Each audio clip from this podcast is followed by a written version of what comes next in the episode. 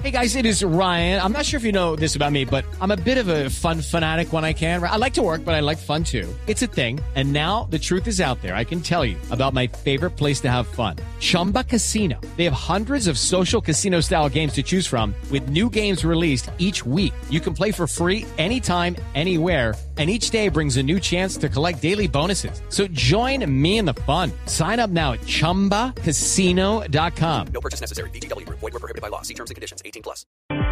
Y a las 6 y 28 de la mañana vamos con noticias económicas porque fue levantado el paro de trabajadores de Cerro Matoso luego de que la compañía y el sindicato de trabajadores llegaran a un acuerdo para reanudar la producción de carbón. Los detalles los tiene Miguel Garzón.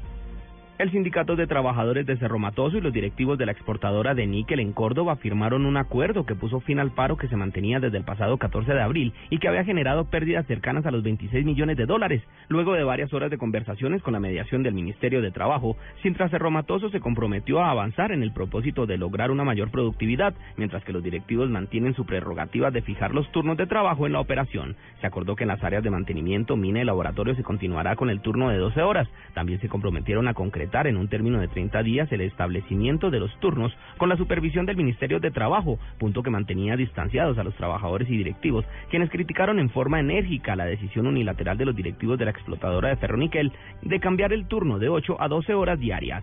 La empresa dejó claro que aplicará las sanciones disciplinarias necesarias en caso de que la justicia determine que el cese de actividades fue ilegal y también se comprometió a reintegrar a algunos de los seis trabajadores que fueron despedidos en el marco de la protesta.